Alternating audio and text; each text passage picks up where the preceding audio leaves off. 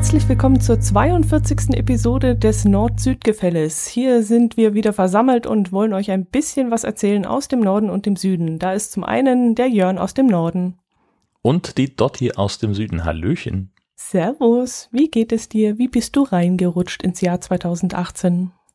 Na, mir geht's blendend und ähm, der Jahreswechsel war äh, traditionell inzwischen ja, ähm, hat er auf der Autobahn stattgefunden, mhm. weil unser Hund ja Silvesterknallerei nicht so gut verträgt und dann laden wir sie immer ins Auto seit äh, ja mittlerweile jetzt dann drei Jahren und fahren zum Jahreswechsel halt ein bisschen durch die Gegend, weil sie Autofahren gut findet und sich da gut entspannen kann.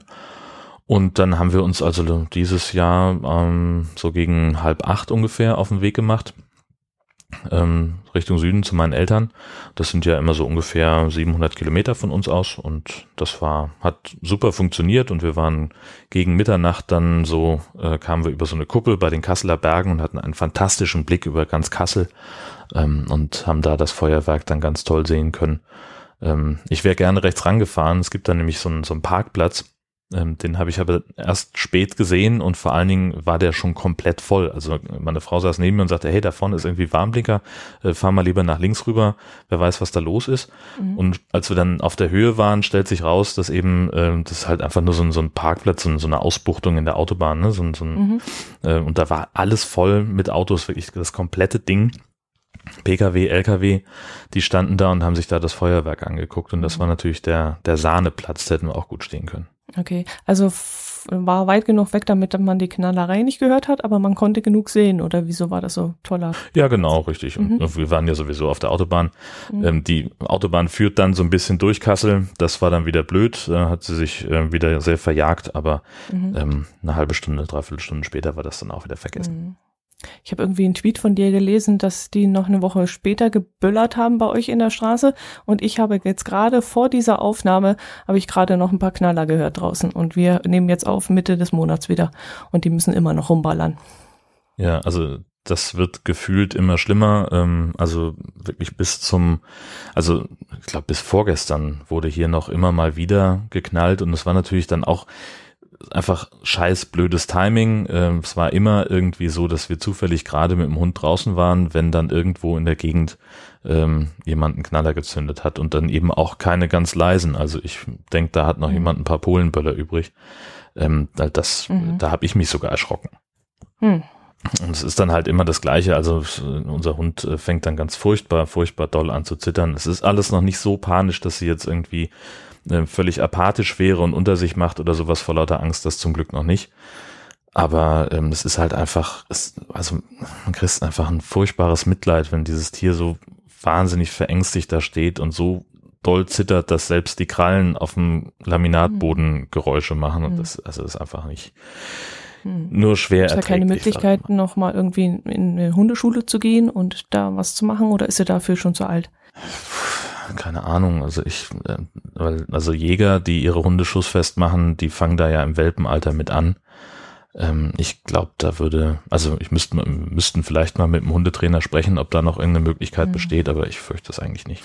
Naja, aber sonst alles gut gegangen, gut rübergekommen. Ja.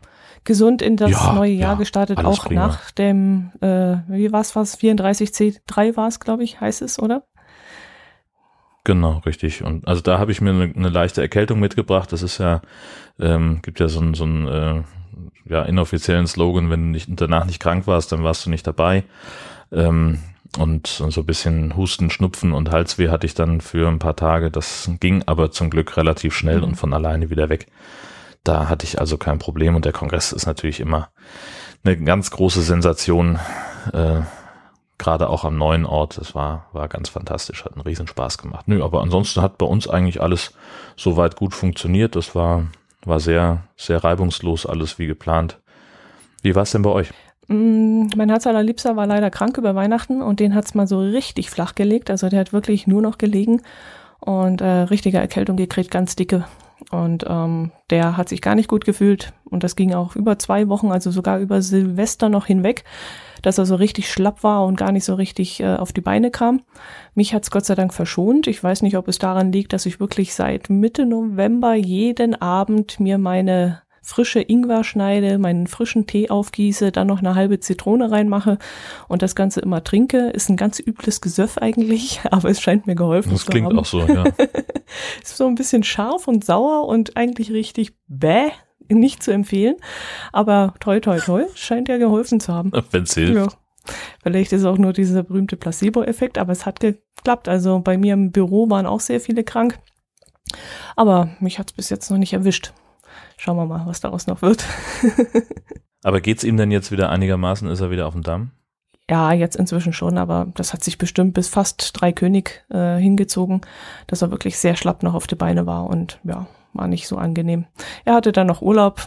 Das ist natürlich auch klasse, wenn man dann noch Freizeit hätte und könnte noch ein bisschen raus. Wir hatten herrliches Wetter, äh, wunderbare Winterlandschaft. Man hätte wirklich spazieren gehen können, aber ja, gut, er war wirklich sehr, sehr schlecht beieinander.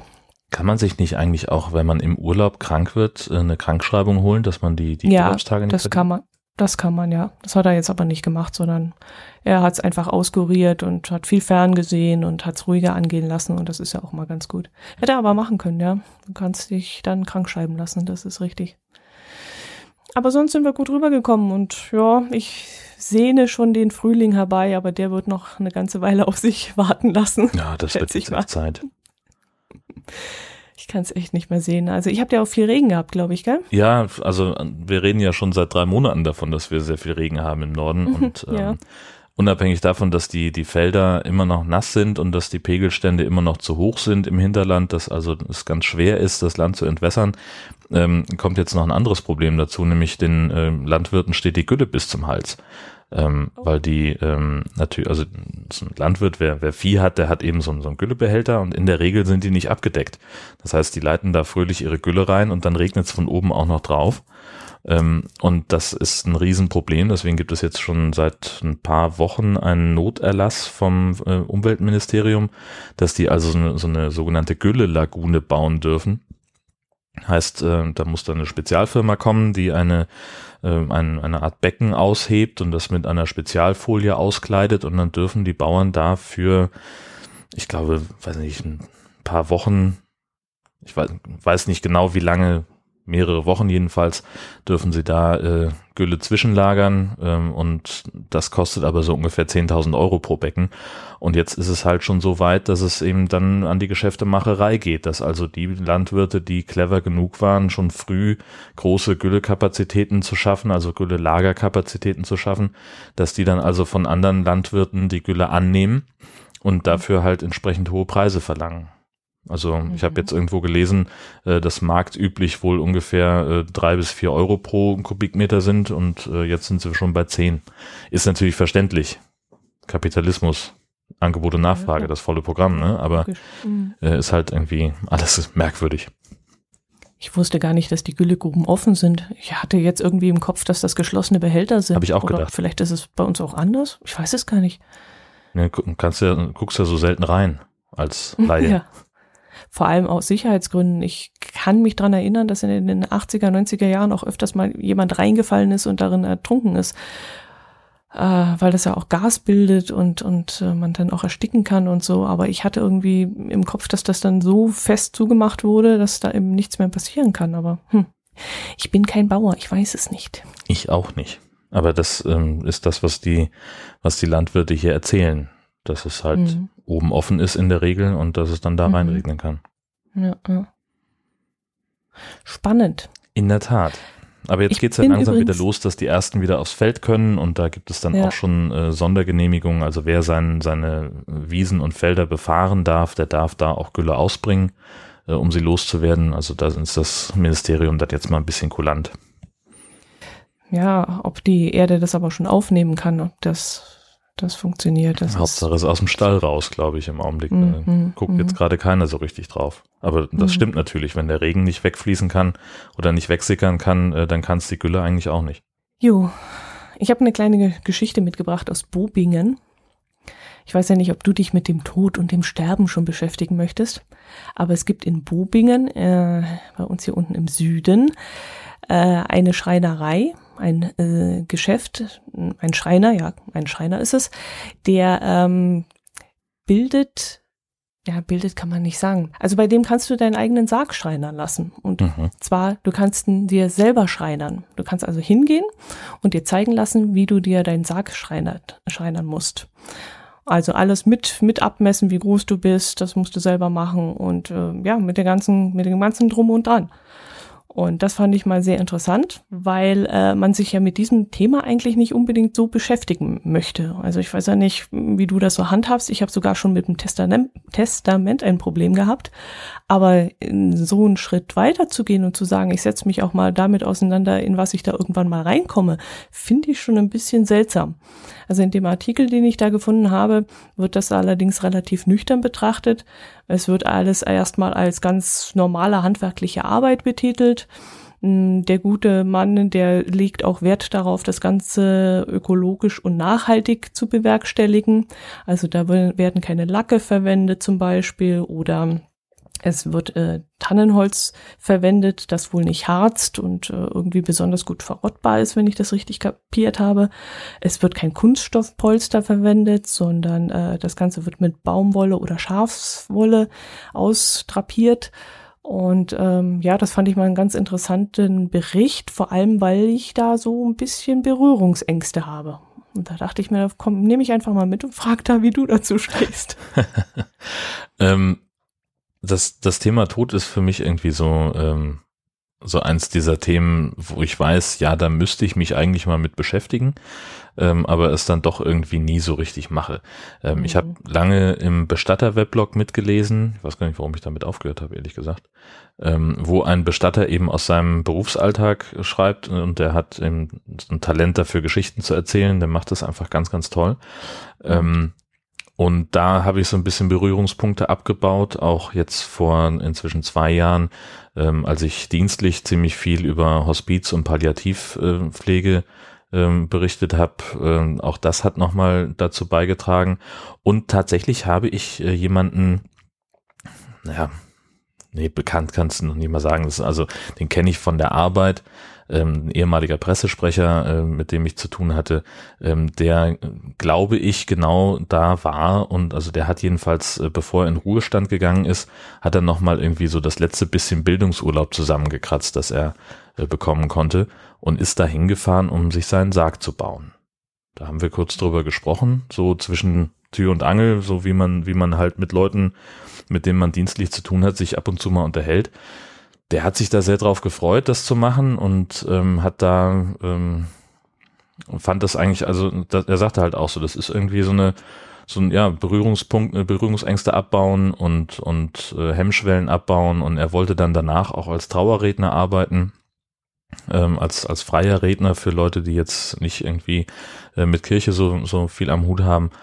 Und ähm, also wo ich bei dieser Sargbaugeschichte ich finde das persönlich wahnsinnig interessant, weil ich halt, aber, also halt vom, von dem Aspekt, irgendwas mit Holz bauen unter Anleitung und, und das dann richtig machen und, und dabei eben was lernen. Ob das jetzt ein Sarg ist oder ein Tisch oder ein Stuhl, ist ja erstmal irrelevant.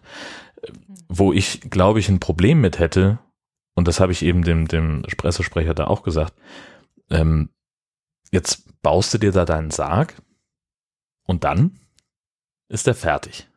Du aber noch nicht. Das heißt, du hast dann permanent diesen Sarg irgendwo in der Wohnung stehen oder was? Das wäre mir ein bisschen zu makaber. Ich glaube, äh, der eine, der hier in diesem Bericht steht, der hat sich das als, ähm, als Werkzeugkasten in den Keller gestellt. das ist auch geil, ja.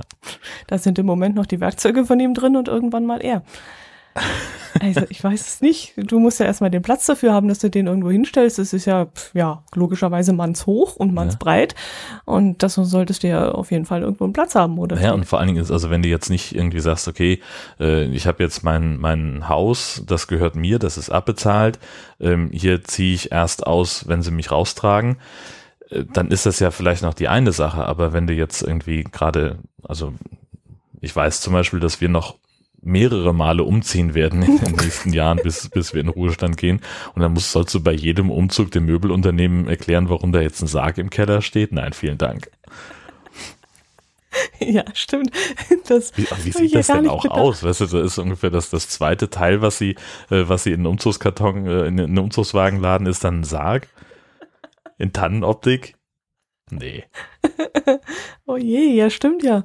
Das ist ja ein weiteres Problem, das man dann hat. Kann man eigentlich auch so äh, beim Steinmetz so, so Urnen machen lassen oder selber machen? Das wäre ja dann praktischer. Das kannst du mal. Sind die aus Metall? Ich dachte, Ja. aber sie müssen die nicht eigentlich verrotten irgendwie? Gibt es da nicht irgendwie Es gibt so eine und solche. Regel? Also du hast, Ach so. ähm, also die, die Asche kommt in so ein, in so ein Metallgefäß, das dann verplombt wird und da drumherum gibt's dann nochmal eine Schmuckurne, die in der Regel aus Metall ist oder ich glaube auch Kunststoff. Und es gibt aber auch ähm, Urnen, die ähm, biologisch abbaubar sind und da weiß ich jetzt eben nicht, wie das mit diesem Innenteil ist. Weil eigentlich ist ein deutsches Bestattungsgesetz ist ja, du kannst die, die Asche nicht einfach irgendwo aufbewahren, sondern die gehört gefälligst auf den Kirch, auf den Friedhof. Ähm, und ähm, in den USA ist es ja zum Beispiel anders, da kannst du die Asche von einem Verstorbenen ja auch in der Urne auf deinen Kaminsims stellen, wenn du möchtest. Und da gibt es eben auch Urnen, die ähm, biologisch abbaubar sind und ähm, die du halt dann im, im irgendwo vergraben kannst und dann wächst da ein neuer Baum draus. Da ist also auch schon Saatgut mit dran, ähm, der die Urne und die Asche dann als, als Dünger benutzt. Mhm. Die sind aus Metall. Ich war erst demletzt beim, beim Kunden, der aus, durch Zufall ein Bestatter ist. Und äh, da habe ich eigentlich den Eindruck gehabt, als wenn das schon irgendeine Steinart wäre. Das war auch so eingraviert. Vielleicht gibt's die ja auch in Stein, Hm. weiß ich nicht. Keine Ahnung. Und die kommen Ja, ja, dann normalerweise halt in die, in die Erde oder in so eine Urnenwand. Und dann wird irgendwann nach, keine Ahnung, wie lange die Laufzeit von Urnengräbern ist, aber das wird ja dann sowieso abgeräumt und dann wird es halt irgendwie wahrscheinlich relativ unchristlich entsorgt. Wahrscheinlich, ja. So wie halt all- alles andere auch. Gut, das, was in der Erde ist, verrottet ja normalerweise, bis auf die Dinger. Der Sarg selber verrottet ja auch. Kommt ja auch sehr stark die- auf die Erde an. Ja, ja. Also es gibt's ja auch immer wieder, dass irgendwo, ähm, das hatte ich, als ich mit meinem allerersten Radiopraktikum war. Das ist 17 Jahre her. Da wurde ein Kollege zu einem Friedhof geschickt äh, im Nachbarort, wo eine Böschung abgerutscht war und da kamen dann menschliche Knochen zum Vorschein, die da Mhm. im Erdreich noch drin waren. Und ähm, vor einiger Zeit war in Kiel ähm, in einem Garten von Privatleuten, die haben da umgegraben, weil sie irgendwas machen wollten. Und die sind dann auch auf ähm, Knochen gestoßen, haben dann natürlich riesengroß Einsatz äh, verursacht mit LKA und allem Mhm. Schnick und Schnack, Mhm. weil sie halt gedacht haben, äh, was ist das denn jetzt? Stellt sich raus, dass da halt irgendwann mal ein Friedhof war, der wurde aufgegeben Mhm. und da waren halt noch Knochen in der Erde, Mhm. die so gut konserviert waren durch Luftabschluss und so weiter, dass sie halt äh, dann doch nicht verrottet sind. Das dauert auch Mhm. ewig, glaube ich, habe ich mal gelesen, bis Knochen wirklich weg sind. Ja, das wird man ja dann wahrscheinlich auch hm, zusammengetragen haben und dann vielleicht auch Feuerbestattung daraus gemacht haben. Auch da Wo- wird wohin äh, verbrennen sonst? die Knochen, äh, die verbrennen nicht, die kommen nachher in die Mühle. Die kommen in die Mühle. Mhm. Okay, ich dachte mit diesen 800 Grad oder was da entsteht im, in diesem Ofen, dass die dann verbrennen. Und hat mir mal ein Pastor erzählt, dass, ähm, Mhm. dass sich viele das gar nicht bewusst machen. Also, weil sich ja die, die Bestattungskultur hat sich ja schon ganz lange so ein bisschen verlagert zum, zum Verbrennen. Und äh, weil die Leute dann irgendwie meinen, sie wollen nicht in der Erde liegen und von Würmern zerfressen werden. Ähm, und er sagt halt, die meisten machen sich halt gar nicht bewusst, dass sie eben dann halt mit dem Verbrennen danach in so eine Knochenmühle kommen. Mhm.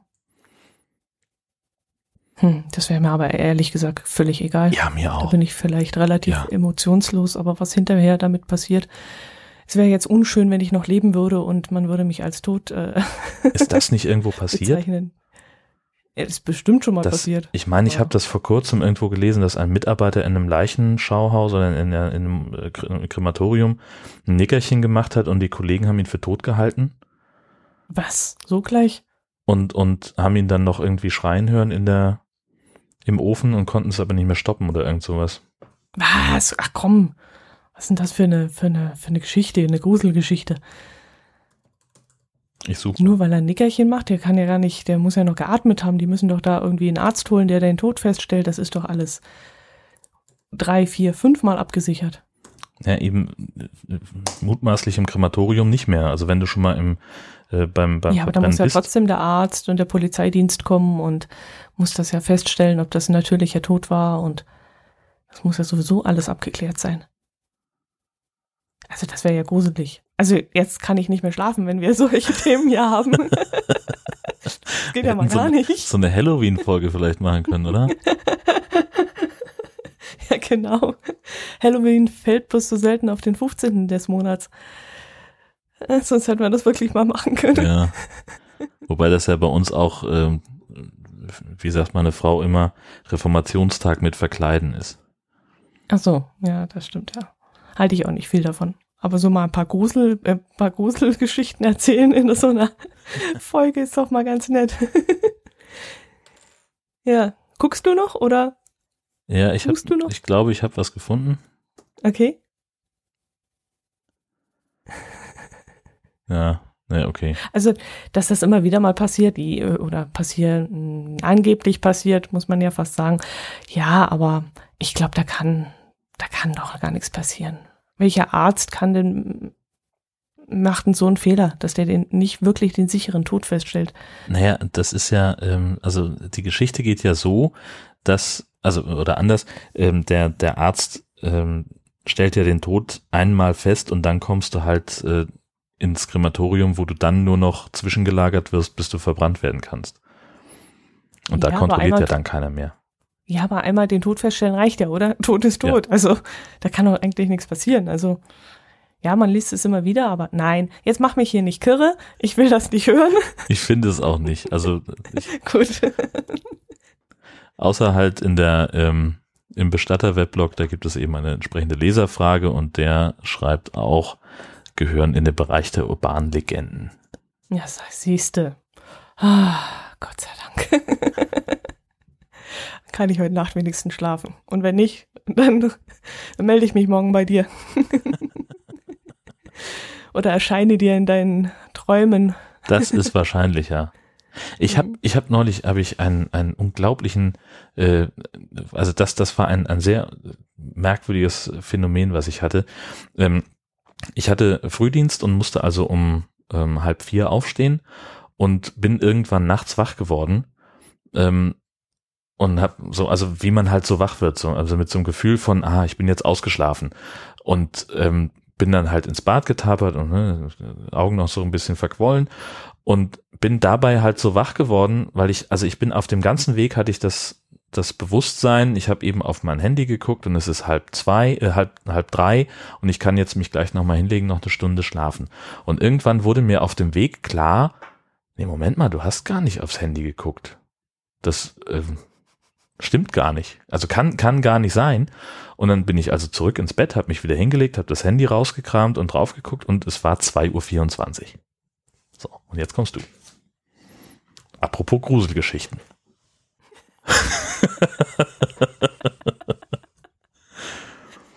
naja, gut. ja, okay. Aber ganz ehrlich, wenn du jetzt als Schein, Scheintoter aufgewacht wärst, wäre es jetzt noch gruseliger gewesen. ja, vor allen Dingen mit dem Bewusstsein, dass ich mich dann gleich wieder hinlegen kann. Ja, genau. Und weiter schlafen kannst. Hm. oje, oje, was haben wir denn heute für Themen? Ist ja unglaublich. Kannst du mir mal eine goldene Brücke bauen? Wie komme ich denn jetzt bitte schon zu, von diesem Thema auf Wildschweine, die äh, einen Sachschaden im Einkaufsmarkt verursacht also haben? Also ich würde ja die Polizei rufen, wenn mir sowas passiert. Uh, naja, naja. war ganz gut. Ich weiß nicht, von welchem Hörer oder Hörerin wir diesen Hinweis bekommen haben. Ich glaube auch, es ging irgendwie über Twitter. Da haben wir eine Nachricht zugesendet bekommen von einem Bericht aus Karlsruhe, einem Polizeibericht. Äh, da sind wohl zwei Wildschweine in einen Einkaufsmarkt eingedrungen und haben dort einen Sachschaden von mehreren tausend Euro angerichtet. Sie durchbrachen dabei die Einkaufstür und kamen dadurch in den Verkaufsraum und sind dann durch die Gänge gerannt und haben dann verschiedene hm, Waren beschädigt und die, auch die Auslagen beschädigt und Regale und so. Und äh, ja, das war dann wohl etwas, wo an uns erinnert hat. Wir haben ja, glaube ich, von zwei Folgen zurück mhm. mal was über Wildschweine erzählt gehabt und da hat man dann gleich an uns denken müssen. Ja, da ist ja im Prinzip was ganz ähnliches passiert, dass ähm, also ein Wildschwein auch ähm, in, einen, ein, in eine Optikerfiliale reingelaufen ist und da ähm, genau. ein, also zum Glück nicht so wahnsinnig viel äh, zerstört hat, aber ist halt durch so eine Glastür gerannt dann nachher. Genau. Und als wenn das nicht genug wäre, ist vor ein paar Tagen bei uns hier in Ofterschwang ein 90 Kilo schweres Wildschwein über die Skipiste gerannt und hat eine Skifahrerin angegriffen und äh, verletzt. Und die Skifahrerin konnte dann zwar noch aus eigener Kraft hinunterfahren den Berg und unten Hilfe holen. Sie ist dann dann auch dort gleich versorgt worden medizinisch. Es war wohl nicht so allzu groß der Schaden und und und äh, war wohl nur ein kleiner Streifer oder ein Biss oder so muss es gewesen sein. Der 90 Kilogramm schwere Keiler hat dann also nicht allzu viel angerichtet, aber das war natürlich dann der Auslöser, dass dann die Polizei verständigt wurde und auch die Jäger losgegangen sind, um das äh, Tier zu finden, denn es musste ja davon ausgegangen werden, dass das Tier vielleicht äh, verletzt ist oder sonst irgendwelche andere Probleme hat. Und dann haben sie es auch stellen können in einem Waldstück und äh, mussten es dann leider auch erschießen. Weil es sich nicht ergeben gerade, wollte. Weil es sich nicht, weil es nicht mit erhobenen Händen aus dem Dickicht treten wollte, genau. es Legen Sie die Fangzähne weg. Kommen Sie raus. Es muss dann irgendwie an einem Fuß auch noch um, verletzt gewesen sein. Vielleicht war es dadurch ziemlich aggressiv gewesen. Also in der Zeitung hat gestanden, die Jäger meinten, also sowas passiert normalerweise nicht. Ähm, denn Lottogewinn sei wohl wahrscheinlicher, als wenn ein ein Keiler einen angreifen würde. Man sollte da jetzt nicht in Panik ausbrechen. Im Zuge des ganzen Wildschwein- und Hausschweinpest, die wir da gerade wieder haben, äh, war das wohl wieder ein Bericht wert in der Zeitung.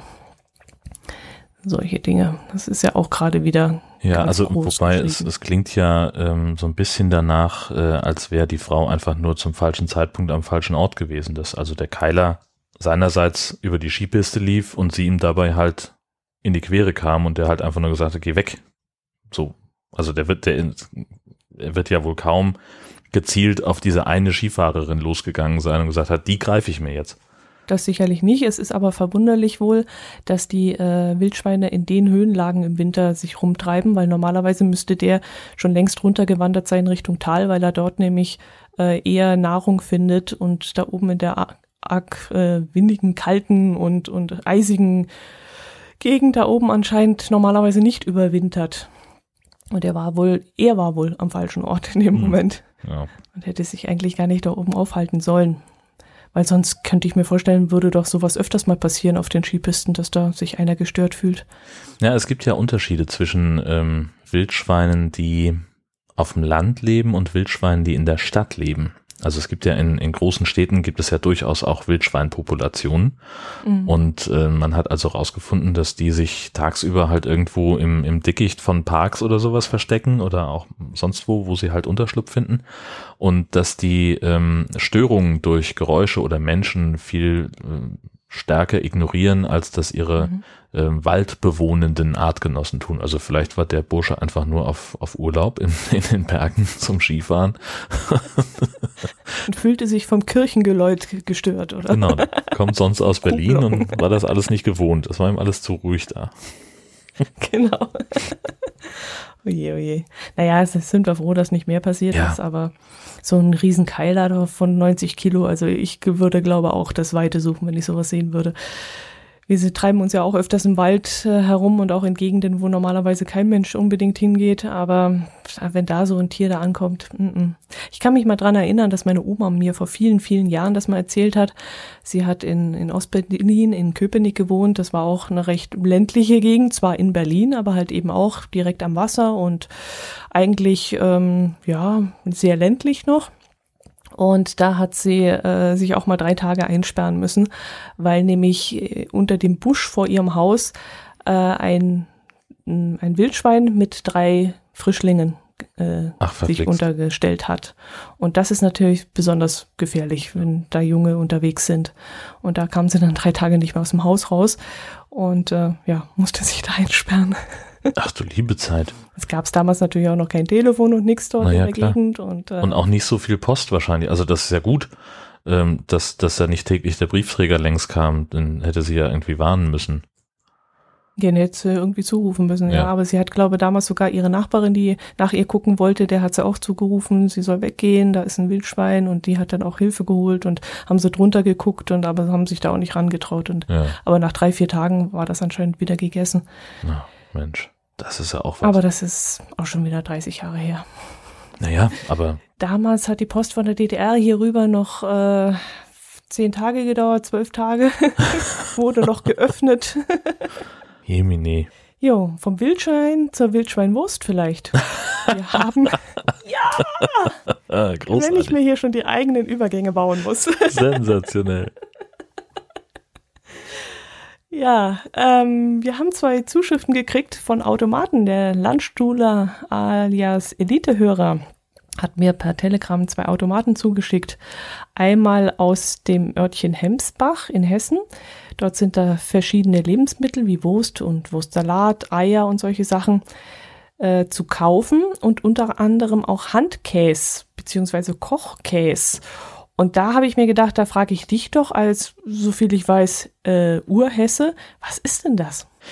Ja, das ist etwas, das ich, äh, das ich zeitlebens nie wirklich mochte. Handkäse. Ähm, gibt also den, den Begriff ja Handkäse mit Musik. Ähm, warte mal, jetzt habe ich hier. Ach. Ich muss ja gerade hier immer auf, auf eine Taste drücken an meinem Rechner, damit ich sprechen kann. Jetzt wollte ich gleichzeitig googeln und habe dabei irgendeine Funktion in meinem Browser gestartet. Warte mal eben. Der muss auf eine Taste drücken, damit er sprechen kann. Ach, bei mir geht das auch ganz normal Ja, so. Ich mache den Mund auf und es kommt automatisch was raus. Ja, aber du, du möchtest mich ja hören und dafür muss ich hier eine Tasse, ist auch wurscht. Also es gibt äh, den, den, der Handkäse, das ist ein Sauermilchkäse und ähm, der wird eben mit der Hand geformt und deswegen heißt er Handkäse. Aber es ist nicht so ein Harzer Käse. Das ist wieder was anderes, oder?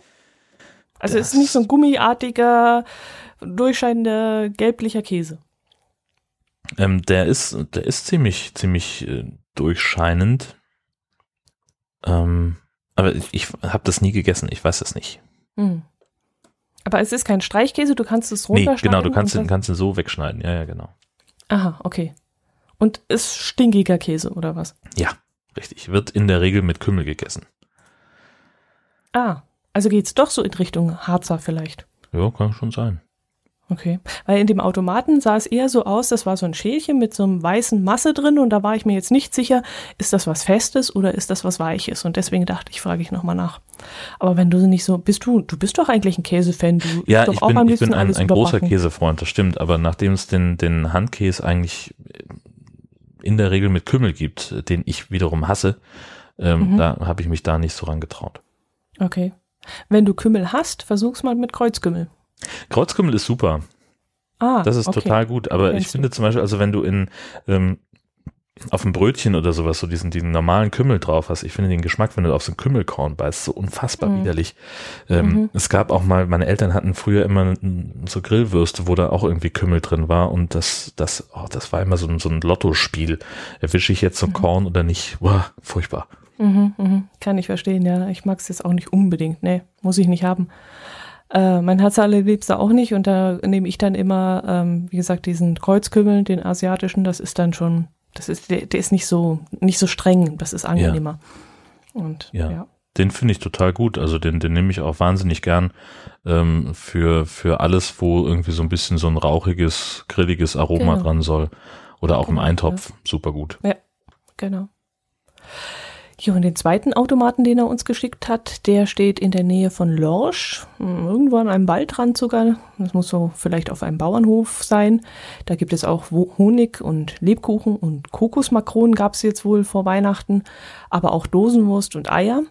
Und was ganz interessant ist, dann muss es auch Wein und andere alkoholische Getränke geben, denn wenn du diesen ähm, Automaten betätigst, dann musst du für diese alkoholischen Sachen einen Personalausweis einscannen lassen. Ach, und cool. da habe ich dann nachfragen müssen, wie das funktioniert. Und er meinte dann, naja, das wird so sein wie halt auch beim Zigarettenautomaten. Ja, genau. Und so, und so weit habe ich gar nicht gedacht. Klar, da musst du ja auch deinen Ausweis vorzeigen, damit du eben nur dann Zigaretten kriegst, wenn du über 18 bist.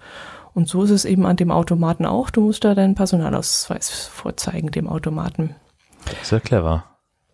Wie läuft denn das dann überhaupt? Wird das dann zwischengespeichert? Ist das überhaupt, ähm, ja, sicher, wenn ich da zu so einem Zigarettenautomaten oder zu so einem Alkoholautomaten gehe und meine, meinen Ausweis da zeige oder beziehungsweise einscannen lasse?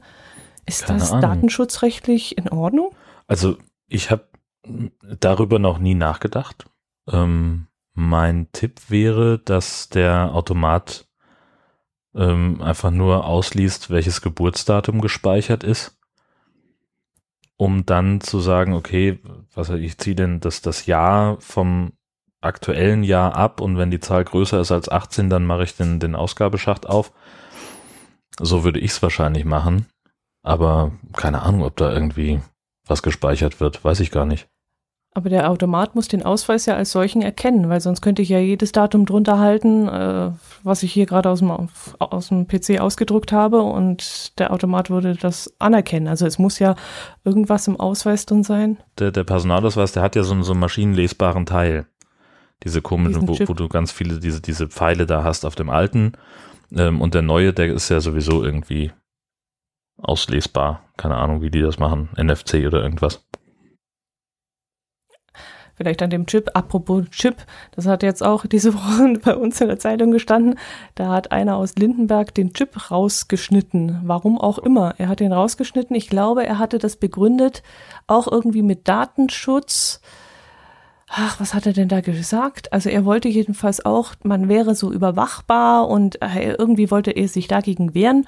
Und da hat die Polizei Anzeige wegen, ich glaube, Sachbeschädigung weil es, der Ausweis gehört ja nicht ihm, der gehört ja der Bundesrepublik Deutschland. Mhm, genau. Und als solches darfst du ihn ja nicht zerstören.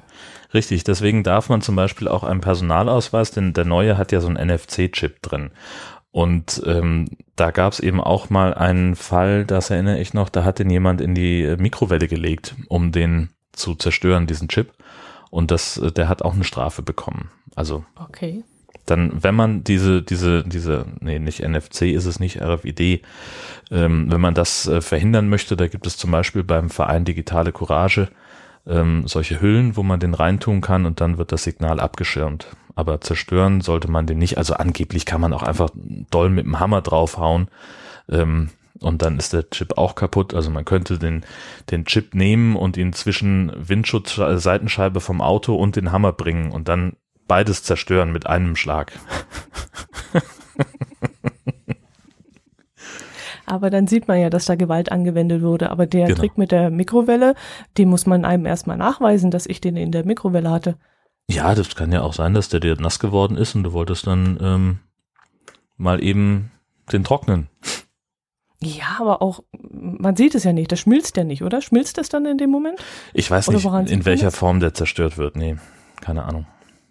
Was ich aber gefunden habe, ist eine Seite von einem ähm, Hersteller von Zigarettenautomaten, die eine FAQ haben und da wird auch die Frage beantwortet, werden persönliche Daten ausgelesen? Und hier steht dann als Antwort, nein, es erfolgt keine Speicherung. Der Magnetstreifen der EC-Karte, auf dem sich die persönlichen Daten befinden, wird nicht ausgelesen und der im Automaten eingebaute Kartenleser berührt nur den goldenen Chip. Darauf sind keine persönlichen Daten gespeichert. Auch beim Personalausweis oder Führerschein werden keine persönlichen Daten gespeichert. Die von uns verwendeten Durchzugsleser sind vom unabhängigen Landeszentrum für Datenschutz in Kiel zertifiziert mhm. und erfüllen den Datenschutz in vorbildlicher Weise. Naja, okay. Hm. Ja, nu, Datenschutzbehörde ja, sagt, ist alles in Ordnung. Also. Aha. Naja, gut, dann glauben wir das mal. Ja. Okay. Keinen Ausweis braucht der Geschenkpapierautomat, den uns Marco zukommen lassen hat, nämlich im City Park in Kiel. Da kannst du ja mal vorbeigucken. Da bin ich schon dran äh, vorbeigelaufen. Das ärgert mich fast ein bisschen. Ich habe nämlich echt? Äh, dieses Jahr in dem Geschäft, äh, wo, wo dieser Automat hängt, bei Toys R Us nämlich, äh, habe ich Weihnachtsgeschenke besorgt und ähm, bin noch dran, also aus dem Kassenbereich raus und habe noch gesehen, ach, hier gibt's Geschenkpapier, prima, und habe mich nicht weiter drum gekümmert, weil ich ja wusste, dass ich die zu Hause einpacken würde und habe dem Ding überhaupt keine ähm, keine weitere Beachtung geschenkt.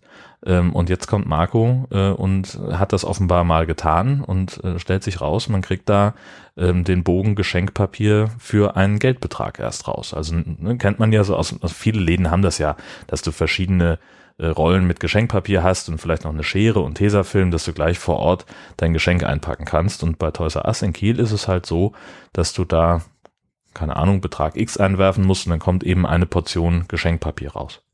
Mhm. Ja, hast du immer unterschiedliches Geschenkpapier an sich, ganz nett. Ja, ja. schöne Idee. Dann unterscheidet sich also jedes Paket eigentlich voneinander. Ja, es ist Weil ich ja schon von der Rolle. Also, Ja, schon, aber du hast ja verschiedene Rollen da drin und kannst dann auch verschiedenes Papier nehmen. Ich kaufe mir eine Rolle, die hebt bestimmt zehn Jahre und äh, jeder weiß, wenn ich das, wenn sie von mir ein Geschenk kriegen, das ist immer gleich das gleiche Geschenkpapier, weil ich reich damit ewig weit. Und so kannst du sagen, ich habe jetzt hier das Geschenk, dann möchte ich dieses Papier haben und es sind ja verschiedene Rollen da drin. Also ich finde das Ach ganz so, meinst du spannend. das? Ja, Ja. stimmt natürlich. Man hat doch im Grunde immer das gleiche Papier zu Hause, oder? Oder verschenkt ihr so viel, dass ihr da eine ganze Rolle braucht und nächstes Jahr kommt eine neue Rolle? Also wir haben, wir haben schon immer auch einfach mehrere Rollen im Haus gehabt an verschiedenen Geschenkpapieren und haben dann einfach für Abwechslung Einmal gesorgt. das und einmal das. Ja, das könnte man auch machen, stimmt. Also ich erinnere, dass meine Eltern, da gab es also immer mindestens irgendwie zehn verschiedene Geschenkpapiere zu allen möglichen Anlässen. Also da waren natürlich dann jetzt irgendwie nur zwei oder drei Sorten, wo dann, wo es ein bisschen weihnachtlich aussah. Aber konntest halt äh, von Weihnachten über Ostern bis neutral äh, konntest du da eine ganze Menge finden. Und so setzen wir es eigentlich, also wir haben jetzt nicht so viel Verschiedenes, aber halt so zwei, drei Rollen haben wir schon auch. Und so richtig wahnsinnig lange halten tun die auch nicht. mhm. Es gibt halt immer viele kleine Geschenke bei uns. Ich kaufe es immer sehr gerne ein, gerade wenn man so wieder bei Ikea ist oder so, da k- kriegt man ja so einen Schmarren immer. besonders günstig und besonders viel. Aber die, die stapeln sich bei mir eigentlich immer und ich, ich werde die nie richtig los. Also bei mir hat, oder ich verschenke zu wenig, ich habe keine Ahnung. da sollte ich vielleicht mal in mich gehen und mir überlegen, warum mein Geschenkpapier nicht alle wird. Ja, oder halt nicht die sparsame 70 Meter Rolle kaufen. Das wird es wahrscheinlich sein, ja, genau. Oder eine riesig große Umverpackung und nur ein ganz kleines Geschenk in der kleinen, äh, in der großen Schachtel. Ja, du kannst ja auch dann äh, auch auch so dieses ähm, russische äh, Puppenprinzip anwenden, dieses Matroschka-Prinzip. Kannst einfach viele Geschenke, also viele Schachteln nehmen, die alle jeweils einzeln eingepackt sind und das in der Mitte, das kleinste, da ist dann das Geschenk drin. Ja, ja, ja. Und dann jammern wir wieder, dass nach Weihnachten so viel Abfall im Mülleimer ist. Ja, ja, ja, ja, ja. Wunderbare Szene bei den Hoppenstets, wo sie da die, die Tür zum Treppenhaus aufmachen und dann kommt so ein Riesenberg Geschenkpapier reingefallen, weil alle einfach ihren Müll vor die Haustür schmeißen. Wohnungstür. Genau, ja. oh je. Ähm, wir haben noch ein, ein weiteres, einen weiteren Automaten, allerdings eine ganze Sammlung von Aut- Automaten. Denn ein Landwirt aus dem Landkreis Kloppenburg, das ist uns auch zugeschickt worden, ich glaube auch wieder über Twitter, mh, hat äh, ja eine Idee gehabt, die ganzen, ähm, wie hießen denn die Läden, die früher auf dem Land, die Tante Emma Läden, Mhm. die sind ja am Aussterben.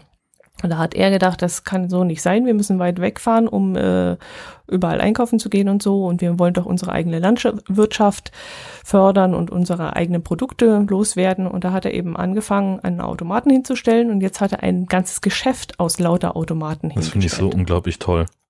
Ja. Das ist so eine großartige Idee. Und das Ganze nennt sich auch noch, lass mich lügen, Regiomarkt 24. Also man kann wirklich 24 Stunden dort wohl hingehen und kann sich ganz, ganz tolle äh, regionale mh, Leckereien daraus holen. Wenn ich das Bild jetzt so sehe, das übliche Fisch und äh, Fisch, Würstchen und Fleisch Wein. und Wein steht da. Da wird wahrscheinlich auch wieder der Personalausweis vonnöten sein, damit man da sich was ziehen kann. Gurken sehe ich da, rote Beete. Also ganz, ganz toll. Ist natürlich auch eine Alternative, seine eigenen Produkte an den Mann zu bringen. Ja, oder auch die von Kollegen. Also ich glaube, dass der einfach clever genug ist und sagt, Leute, passt mal auf, ich habe hier einen Raum, hier stehen acht Automaten drin, wer hat Bock, die mit mir voll zu machen? Mhm. Und dann hast du halt Mhm. eben den Milchbauern und den Gemüsebauern und den, den, Mhm. den der Viehzucht hat äh, und noch irgendwie, was weiß ich, vielleicht ein Jäger oder irgend sowas und die Mhm. ballern da ihren, ihren Kram rein und nicht, muss sich nicht jeder seinen eigenen Automaten aufstellen. Ja, ja. Finde ich total Top-Idee. clever. Ja, all die Automaten kommen natürlich wieder auf unsere Automatenkarte, damit man sieht, wo die denn alle in Deutschland stehen, die uns die liebe Silke da so wunderbar pflegt. Jo, und dann habe ich noch, noch eine leckere Sache mitgebracht. Bei uns hier unten ist die Firma Gefro und die stellt Suppen her. Und die möchte nun mit der größten Suppendose der Welt ins Guinness-Buch der Rekorde. Was ich ein bisschen irritierend finde in dem Zusammenhang, Es handelt sich darin eigentlich um, ja, was ist das? Ein zylindrischer Löschwassertank. Also in der Dose selber ist nämlich gar keine Suppe drin und deswegen nämlich meine Frage, wann ist bitte schön eine Suppendose eine Suppendose?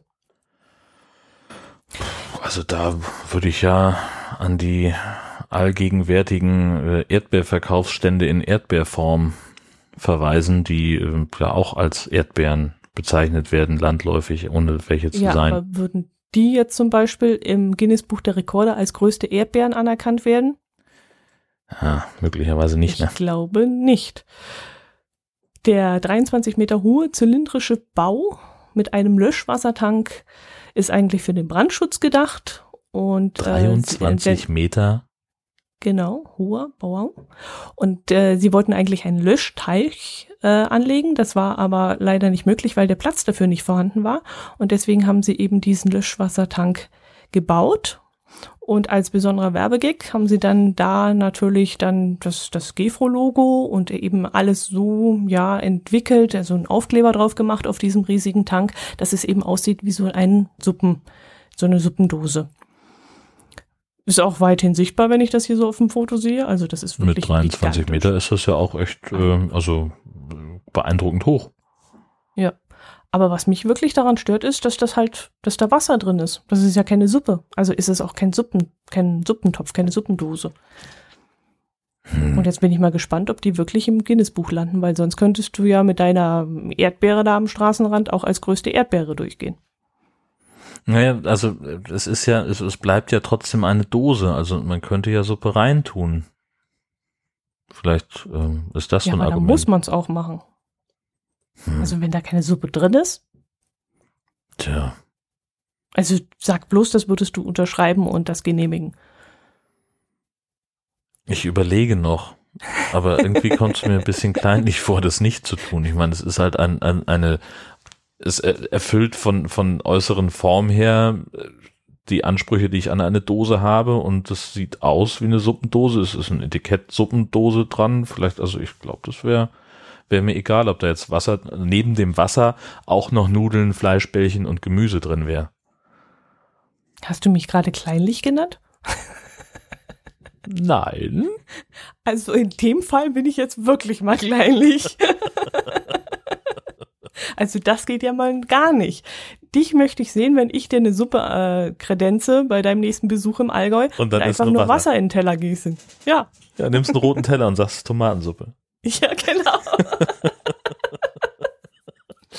Tu noch ein bisschen Kreuzkümmel rein. Ja, Mm, traumhaft. kann man auch mit löschen. nee, also wirklich. Nein, ich bin dagegen. Also wenn das klappt, dann überlege ich mir auch was fürs Guinness Buch der Rekorde. Also Dann wirklich baust du eine 25 Meter hohe Gemüsedose. mit Wasser. Super. Klasse. Nee, bin ich nicht für. Absolut Einfach nur aus, das, aber stell mal, das wird doch großartig. Einfach nur aus reiner Boshaftigkeit irgendwie, und wenn es 23,50 Meter wären, äh, einfach selber so eine scheiß Dose irgendwo hinstellen, damit die nicht im Guinness-Buch der Rekorde stehen, sondern du. Ja, und dann ganz heimlich, still und leise und Wirklich erst so drei Stunden vorher bekannt geben, dass bei uns auch so eine steht. Mm. da könnte man ja jetzt Maggi mal einen Tipp geben, ob das Super. nicht möglich wäre. Aber du warst ja noch, noch ein bisschen ähm, fleißiger äh, und hast dann noch ein, ein Thema mitgebracht äh, und das ist ja überhaupt nicht so schön. Ja, wollen wir jetzt zum Gegenende wieder das, das äh, Niveau nach unten ziehen, die Laune nach unten ziehen? Das kann ich gerne machen. Ach, ich finde eigentlich ist das. Ach. Ach, Was? ach, das ist doch fies. Ja, das ist richtig fies. Aber jetzt müssen wir es Ähm, auch machen. Jetzt müssen wir es ja auch machen. Wenn Jetzt wir müssen wir es machen, wenn du schon so angeteasert hast. Ja. Äh, Das können wir ja nicht, das geht ja nicht. Nee, ähm, bei uns ist in der Nähe von Kempten ein, kurz vor Weihnachten muss das gewesen sein, ein ganz furchtbarer Fall von vermutlich ähm, Tierquälerei aufgedeckt worden. Es soll nämlich ein Hund bei lebendigem Leib verbrannt worden sein. So, das ist erstmal in der Zeitung gestanden und das ging erstmal durch sämtliche Social Media. Ist ja schon mal grausig genug. Aber das Ganze hat sich dann noch weiterentwickelt. Denn plötzlich hat sich mh, hm, herausgestellt, nee, denn, denn das nächste war ja eigentlich, dann hat man eine Personenbeschreibung durchgegeben. Dann hat also die Polizei gesagt, es muss ein junger Mann gewesen sein, irgendwas zwischen 20 und 30, mit Rasterlocken und dunkler Haut. Dann ging es ja schon mal los. Kannst dir vorstellen, was da wieder für Gerede breitgetreten wurde im Internet? Mhm.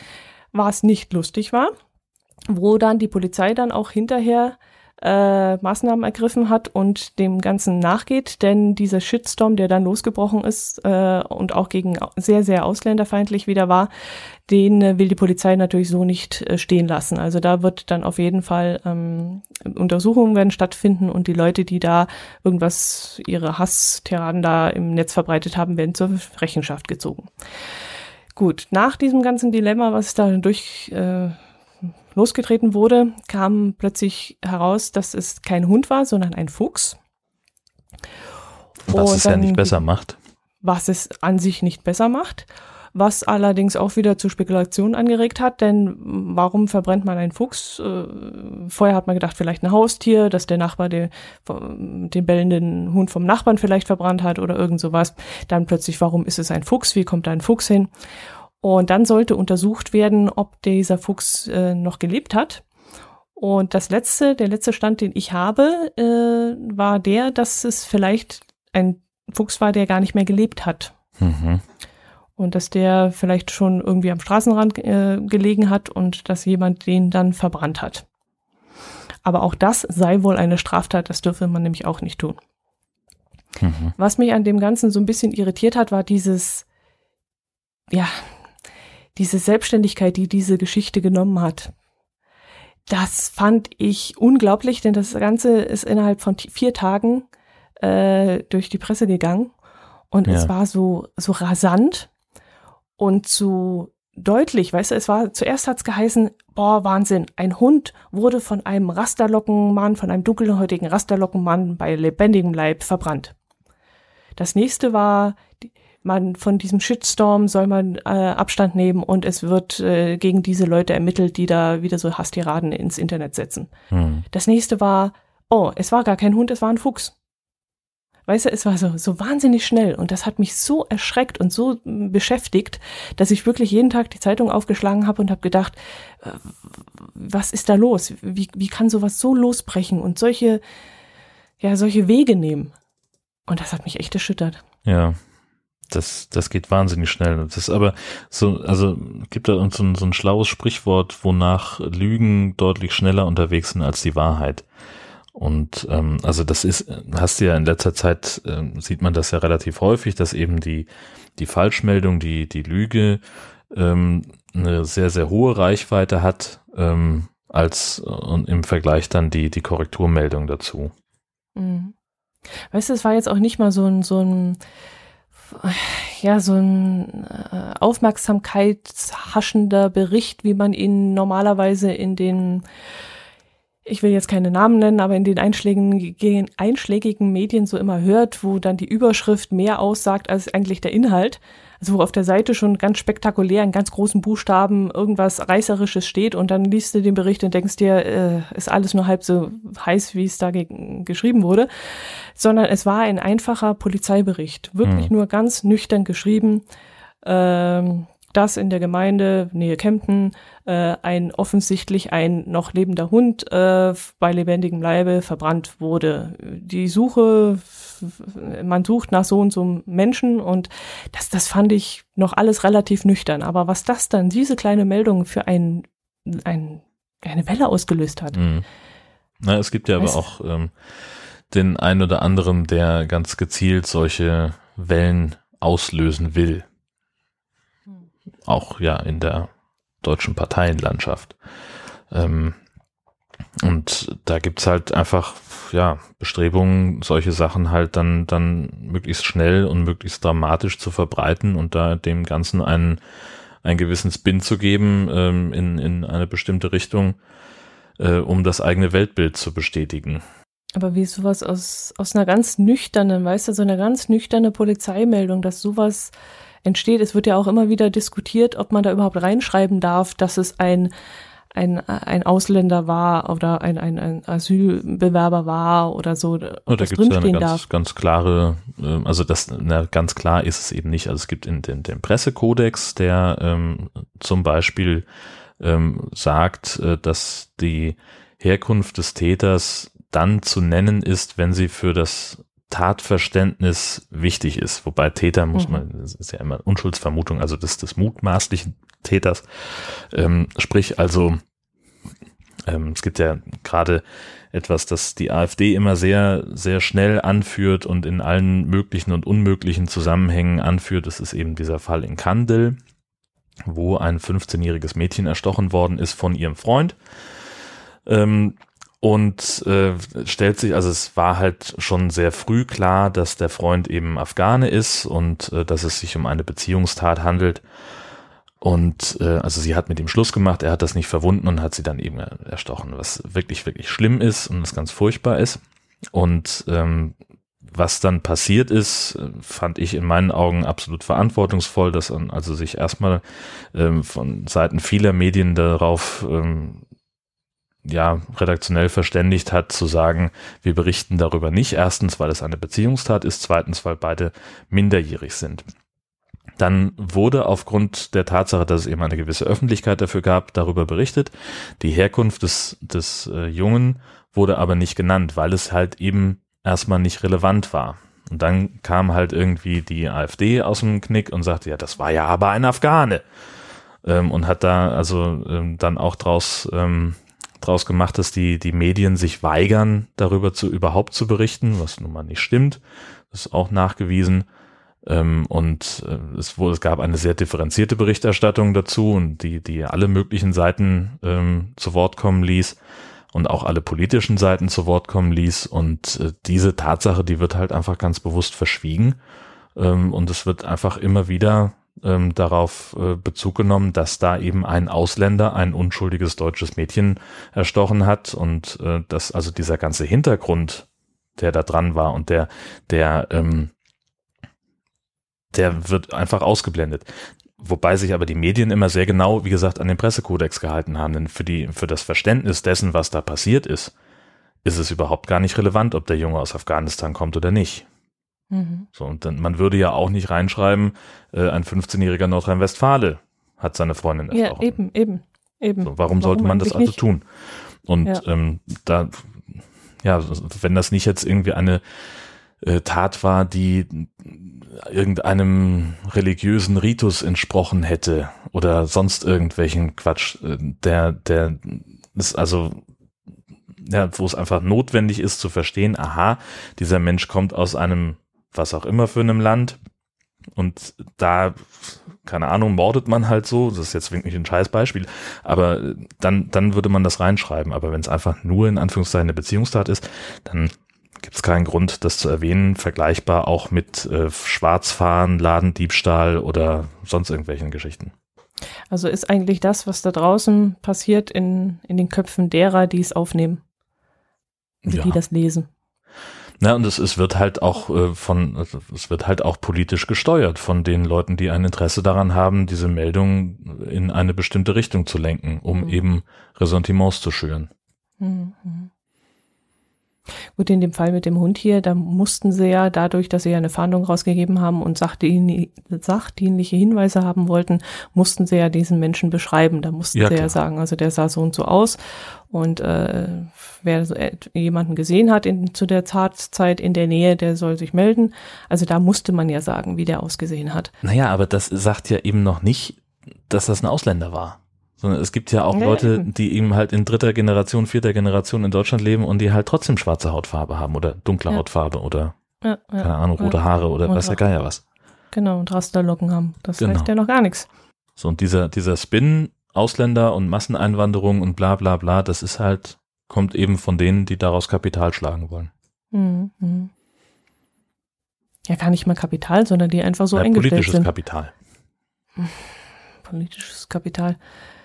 Was will da so ein Hinz und Kunz auf Facebook anfangen rumzupöbeln? Das, äh, der, der, der will ja kein politisches Kapital schlagen, da steckt ja nicht unbedingt die AfD dahinter, sondern da äh, hockt halt irgendeiner, der frustriert ist und jetzt seinen sein Frust an irgendjemanden auslassen muss. Ja, der im Zweifelsfall vielleicht aber auch, was weiß ich, Schatzmeister beim AfD-Kreisverband ist oder sowas. Oder, mhm. oder halt einfach nur auf deren Parolen hereinfällt und, und genau, auf der Welle mitschwimmt, ja klar. Ja, ja, ja.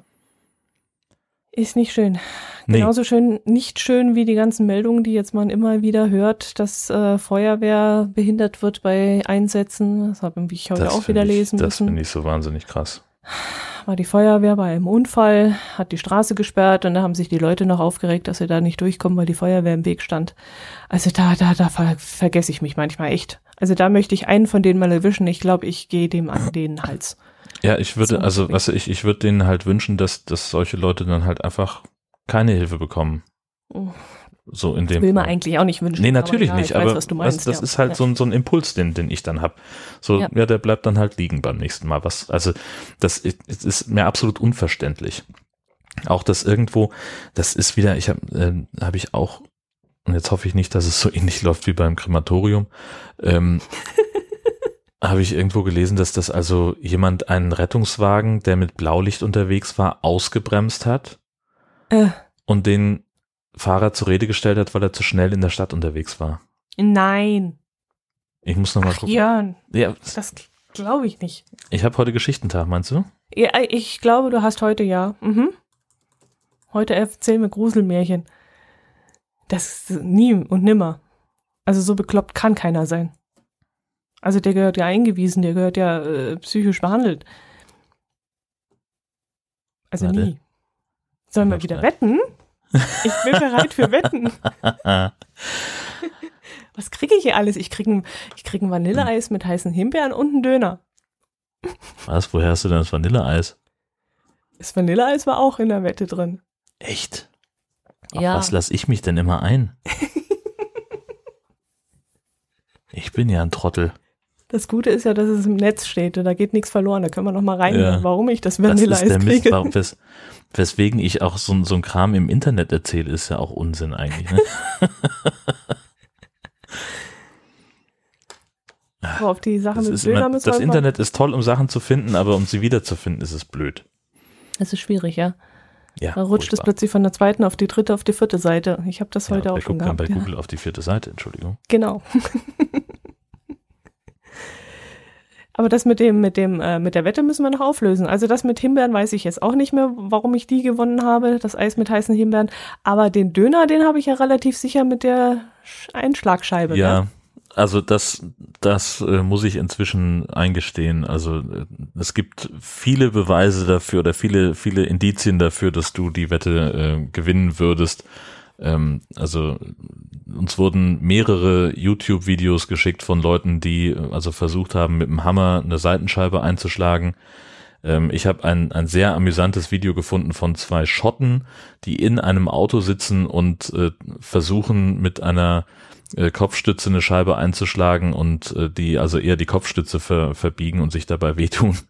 Ähm, sie schaffen es dann allerdings, die Scheibe kaputt zu machen, aber nicht so, wie sie es gedacht haben. Äh, man kann nämlich auch einfach den, den, den Bügel von der, ähm, von der Kopfstütze so zwischen Tür und Scheibe reindrücken und dann das dagegen hebeln und dann zerspringt die Scheibe auch, aber das ist natürlich nicht das, was wir, äh, was, was ich gesagt habe, was angeblich so leicht geht. Also ja, ähm, ich werde, ich, ich bin schon längst auf der Suche nach einem Dönerlieferdienst in deiner Gegend. Yep. Chaka! Am grünen Dönerstag sind wir beim Döneressen. Ich werde an dich denken. ich werde an dich denken. Ja, Herrlich. Ende März.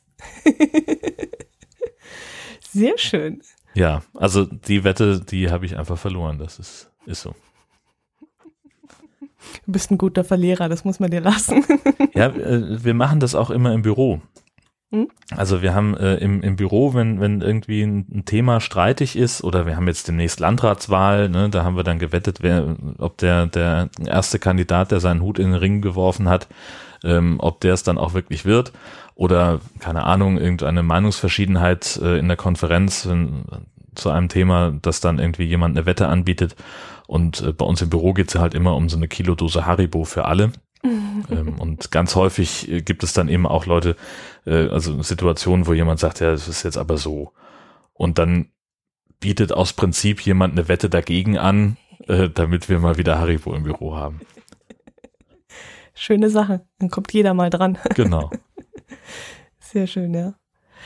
Ja, wobei ich äh, einschränken muss, es ist wohl die Videos, die wir jetzt hier angeguckt haben, ja, es ist schwierig, diese Scheibe einzuschlagen, aber es sei wohl auch eine Sache der Technik. Die meisten würden nämlich versuchen, die Scheibe in der Mitte einzuschlagen. Und da ist jetzt wohl irgendwie die Spannung so, dass man es eben nicht hinbekommt, dass die Scheibe wirklich splittert. Wenn man so etwas macht, dann soll man in die Ecken schlagen. Und dort sei die Wahrscheinlichkeit nämlich größer. Das habe ich nämlich inzwischen auch schon rausgefunden. Ich habe nämlich einen Mechaniker gefragt. Du bist ja schlau. Ja, und er hat gesagt, also ja, mit viel Manneskraft und richtig äh, irgendwas Spitzen und Harten kriegst du schon hin nach mehrmaligem Schlagen, aber da äh, die Wahrscheinlichkeit erhöht sich, wenn du eben in die Ecke reinschlägst. Also wenn sowas sein sollte, in die Ecke. Aha. Ja, Dann möchte ich kurz an dieser Stelle auflösen. Ähm, einen Artikel aus der Hannoverschen Allgemeinen Zeitung vom 13.07.2011, ähm, wo die Polizei also nach Zeugen für einen ungewöhnlich dreisten Vorfall sieht. Auf dem Weg zu einem Verkehrsunfall wurde ein Rettungswagen von einem Autofahrer behindert. Er hatte den Wagen überholt und anschließend ausgebremst, weil dieser seiner Ansicht nach zu schnell gefahren sei. Bamsen. 2000. Wir haben jetzt nicht gewettet, verflixt. Nee. Ah, das ist jetzt aber blöd für dich. ja, unglaublich. War die, die Leute schon damals so bescheuert? Ich, Ich, dachte, das. das wär, wäre ein neues Phänomen jetzt, neuerdings. Ja, zum Glück nicht. Also das, das, das würde mich, glaube ich, jetzt äh, dann langsam wirklich fertig machen und am, am Verstand der Menschheit zweifeln lassen, wenn es so wäre. Aber wieso nimmt man es dann mehr wahr? Weil mehr darüber berichtet wird? Ich glaube, Hm. so wie mit allem. Ne, Also es gibt ja einfach so, so ein paar Sachen, äh, von denen einfach nicht mehr passiert als früher, sondern es wird halt einfach nur mehr berichtet. Mhm. Das kann sein, ja. Hm. Jo, wollen wir dann zu den Kommentaren kommen? Wir haben doch tatsächlich auch zwei Kommentare dazu bekommen, beziehungsweise einen zu dieser Hammerwette, die wir hatten, und zwar vom Oboman. Der hat uns nämlich auch zwei Links zu YouTube geschickt äh, in dieser Sache. Und da mühen sich nämlich auch ein paar Herren sehr, sehr stark ab, so eine Scheibe einzuschlagen. Also es ist wirklich nicht ganz einfach, wie man sehen konnte. Herzlichen Dank für die beiden Links. Genau, und dann haben wir noch einen Kommentar bekommen von Daniel. Den lese ich einfach mal direkt vor. Äh, nachdem wir ja äh, äh, Krümelschublade erwähnt haben, äh, erlaubt er sich nämlich einen themenbezogenen Hinweis, dass äh, er auch ähm, in der Nullnummer dieses Podcasts von krümelschublade.de, nee, krümelschubla.de ähm, ausführlich über mögliche Ursachen des Hacks, äh, des Hackfleischfundes in Pfinstal gemutmaßt haben. Da wäre vielleicht also eine, ähm, eine Hörempfehlung. Und er schreibt noch, ähm, was das Flixbus Cabrio angeht, so könnte er als Ursache höchstens vermuten, dass der Fahrer die Strecke regelmäßig fährt, dieses Mal aber nicht seinen angestammten Bus verwendet hat, sondern ein anderes Modell, das dummerweise die entscheidenden Zentimeter zu hoch war. Anders ist Daniel nicht begreiflich, wie man in der offensichtlich für solch einen Unfall nötigen Geschwindigkeit unter eine solche Brücke fahren kann. Was die Unfallsicherheit angeht, so halten Busse es üblicherweise aus, auf dem Dach zu liegen. Nur angelesenes Wissen schreibt er, nicht selbst ausprobiert.